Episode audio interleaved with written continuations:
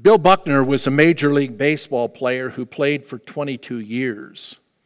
He was drafted at the age of 17 right out of high school by the LA Dodgers and would later play for the Cubs, Red Sox, Angels, and Kansas City Royals before retiring in 1990. He was an all star one year, won the batting title in 1980, and was a better than average player and a wonderful teammate.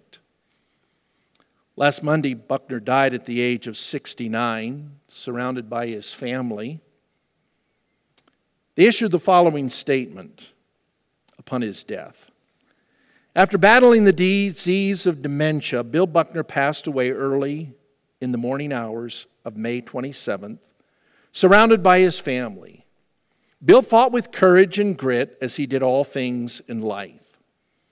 And here's the part that I found most encouraging.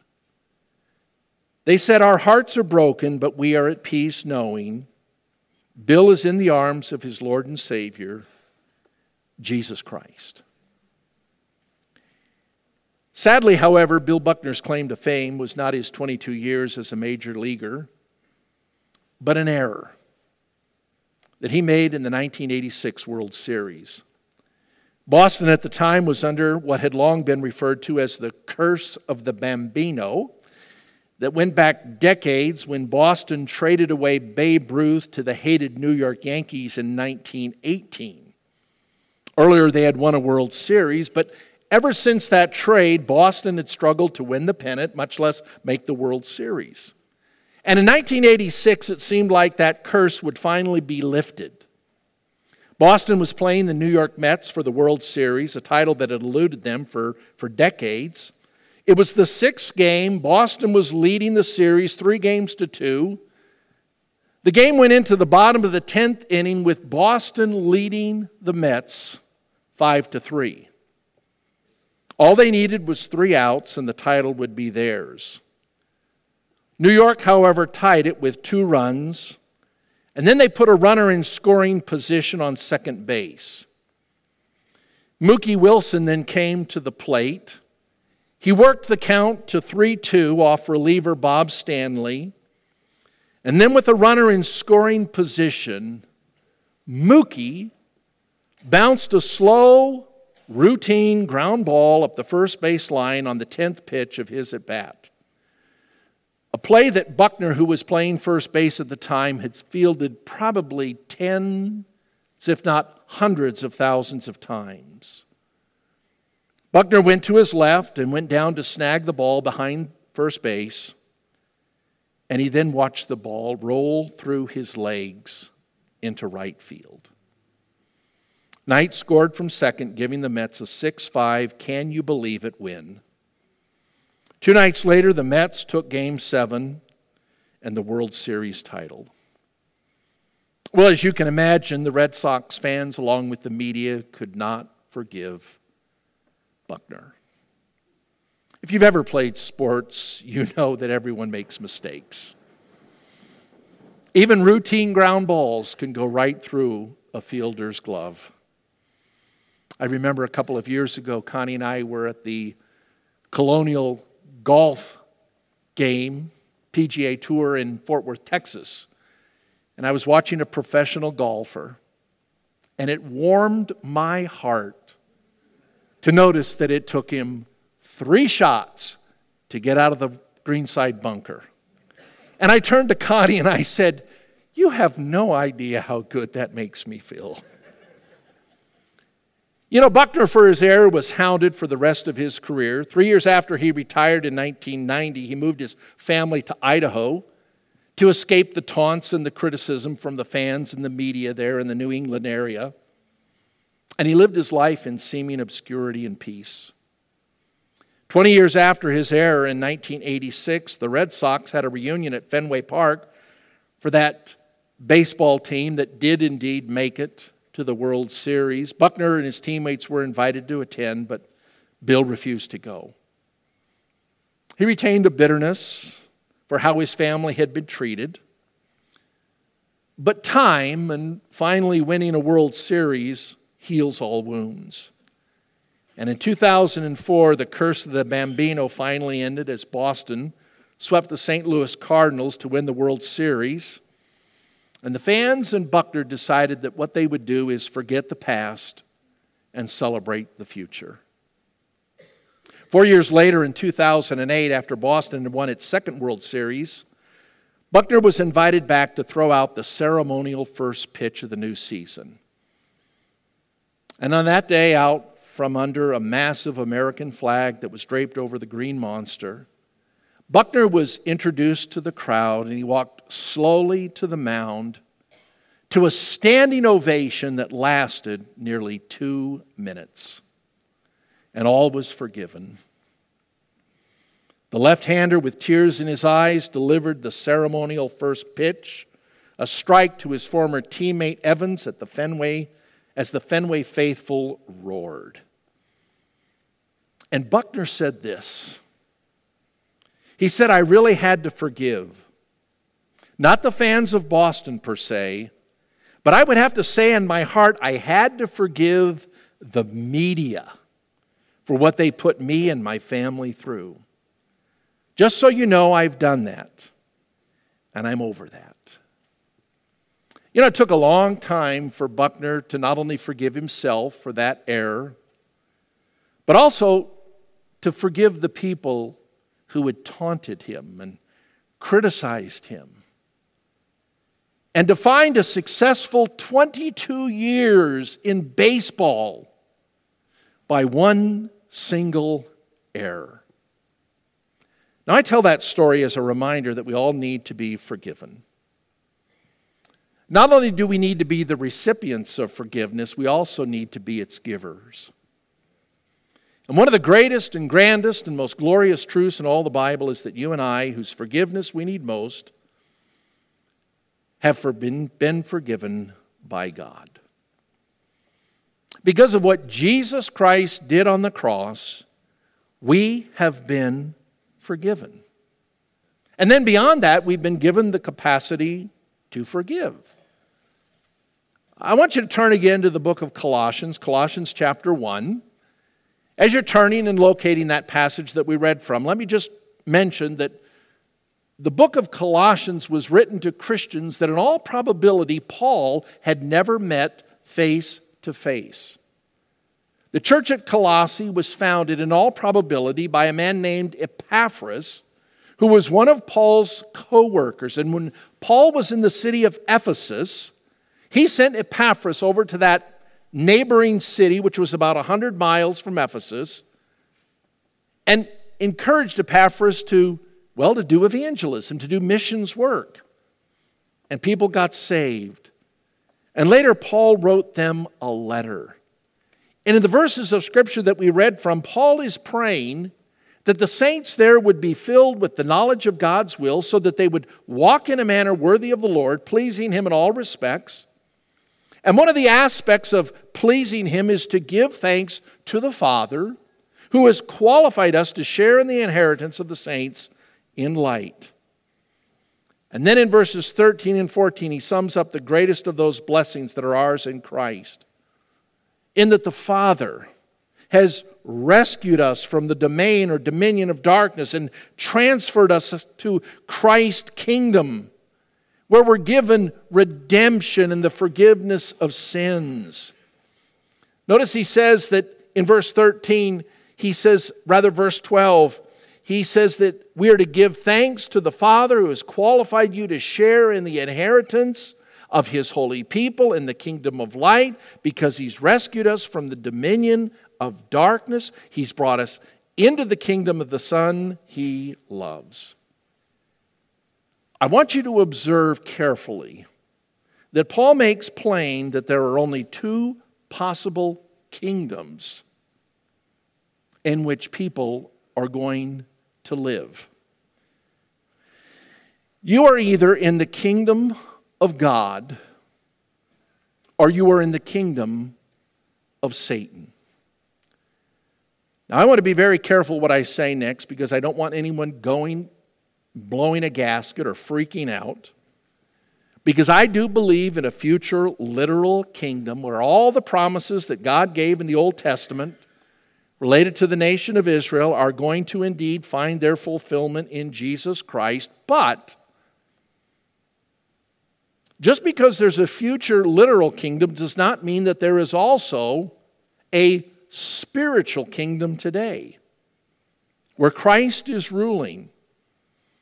And you and I, by faith in Jesus Christ, are part of that kingdom. And we have been transferred from Satan's rule and reign to that of Christ. And there's only two possibilities, there's no middle ground. Paul says that Satan's kingdom is characterized as darkness. Darkness refers to spiritual ignorance and, and to blindness. It is a picture of sin and evil deeds, and darkness represents the domain of Satan, his kingdom, his authority.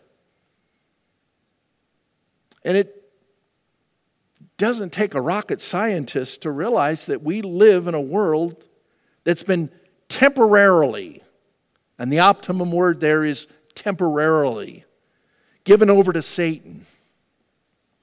And Satan rules and reigns. There's spiritual and moral darkness prevailing in our world.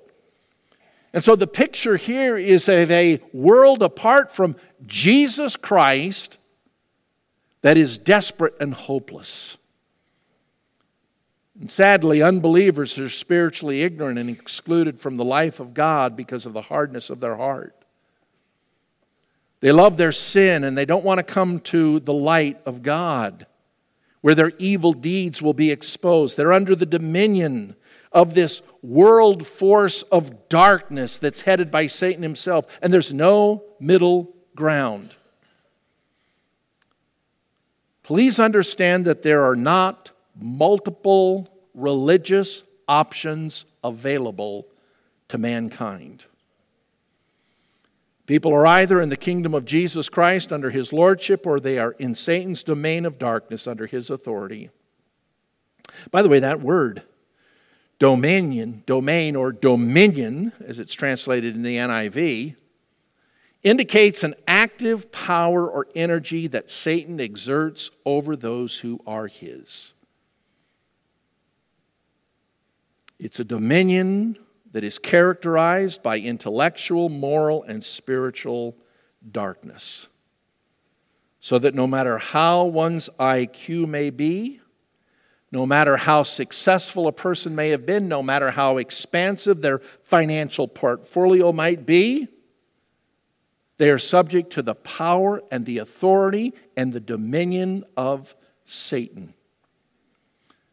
Friend, no matter how musically gifted you may be, no matter how athletically endowed and honored you may be, apart from Jesus Christ this morning, you lie in the power of the evil one. And people can give the appearance of worldly success. They can be civil in their behavior. They can respect others. They can have children who score high on the ACT. All of those things notwithstanding, Paul says that people apart from Jesus Christ are under the power of the evil one, energized by the domain of darkness.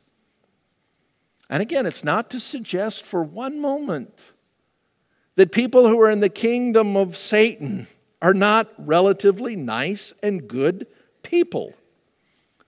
Many of them are faithful to their mates. They love their children. They hold down responsible jobs. They're good neighbors. They're not lawbreakers. They are as outraged as we are when we see the evil in our world. They're church members in many respects, but they're under the domain and dominion of darkness. And they need to be transferred, translated, uprooted to the kingdom of God. Now, you might be wondering, Doug, why are you emphasizing that so? Move on. Well, friend, the reason is unless you diagnose your problem correctly, you will forever be applying an inadequate solution and remedy. It's sort of like being diagnosed with cancer and going home and thinking that the best treatment is going to be taking an aspirin daily. That's not going to solve your problem. And it's not until relatively good people in the world see their true condition, as God sees it, that they're going to have that problem solved. What they need to do is they need to hear the gospel. Man's desperate condition requires more than self help techniques. It involves more than seeing Jesus as your buddy and sort of your coach in the sky. You know, that's not going to solve your problem before God. So, what's required? What's needed to move from the authority of darkness to the kingdom of God's Son?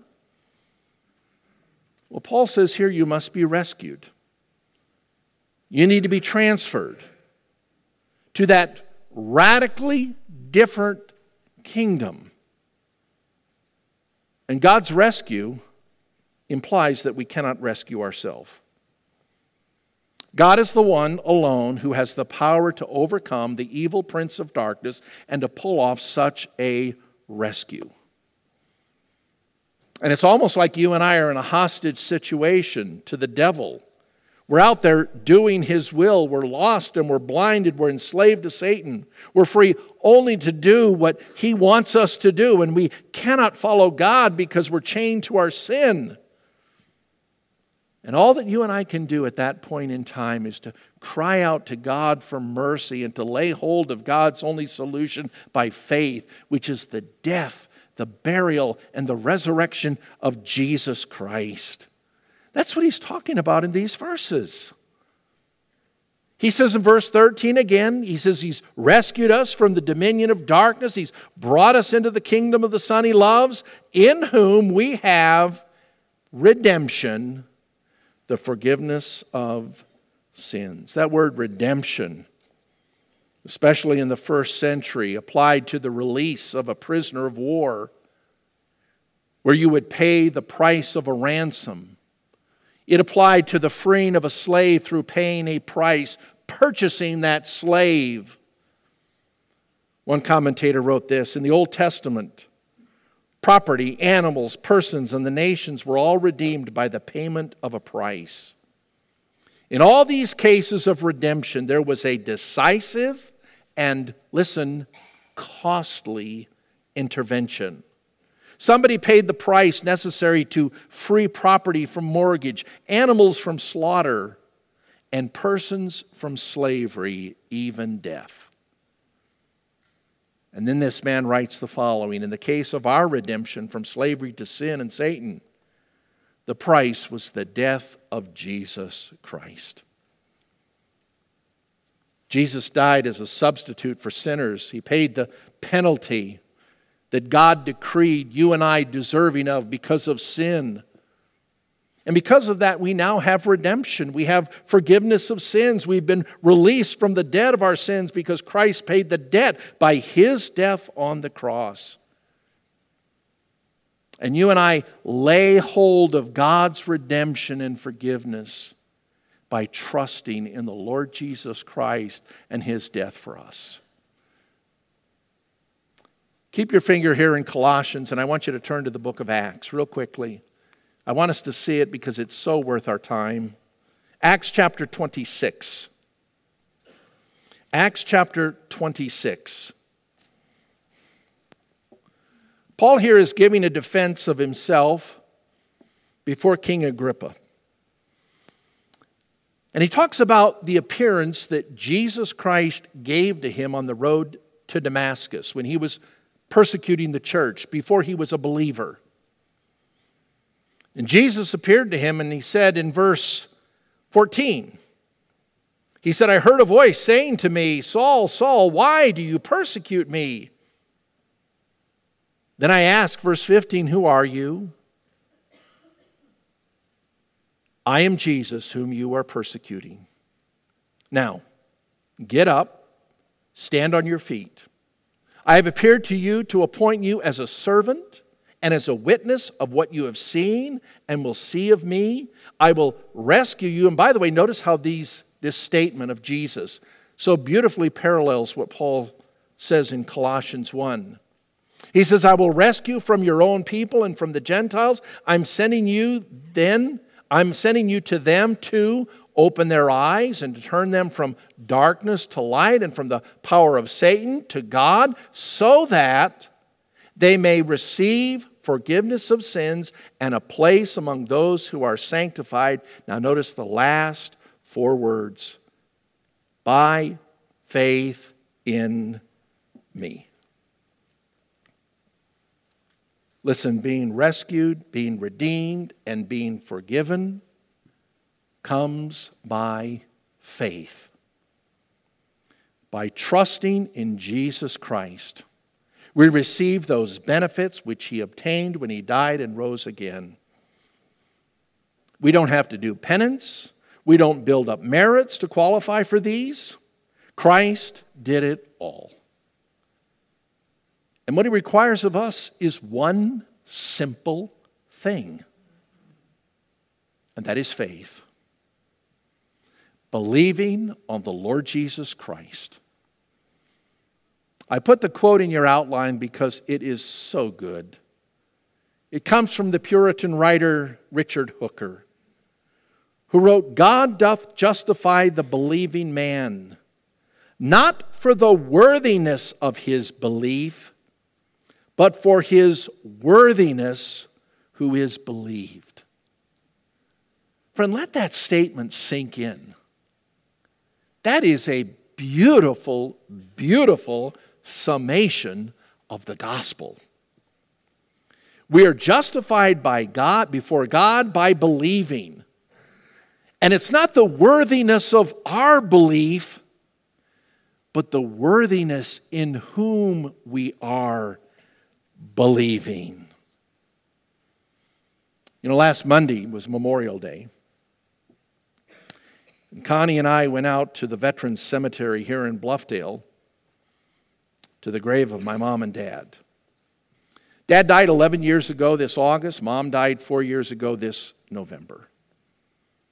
It's always a moving thing to go out to that cemetery on Veterans Day or on, on Memorial Day to see the fresh graves that have been dug since we were last there, to walk through that cemetery and to read the gravestones, to see who was a veteran of World War II or the Korean conflict or Vietnam or Afghanistan, or they may have died in Iraq, wherever it was. But it's a very moving and compelling thing to read those gravestones. A number of years ago now, I read about a gravestone in a cemetery in upstate New York that had no date of birth, no date of death, and no epitaph. All that was on that gravestone was the person's name, and beneath it, the word forgiven. Forgiven. What I'm saying this morning is no matter what you may have accomplished in life, the most important words that could possibly be put on your tombstone is the word forgiven. Forgiven by God.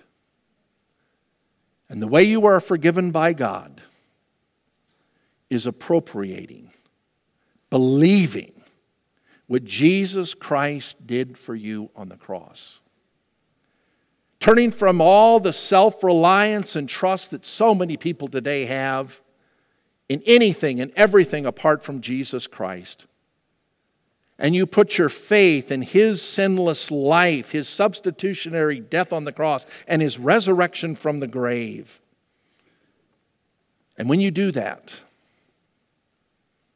the Bible says that what you are is you are rescued, you are redeemed, and you are forgiven.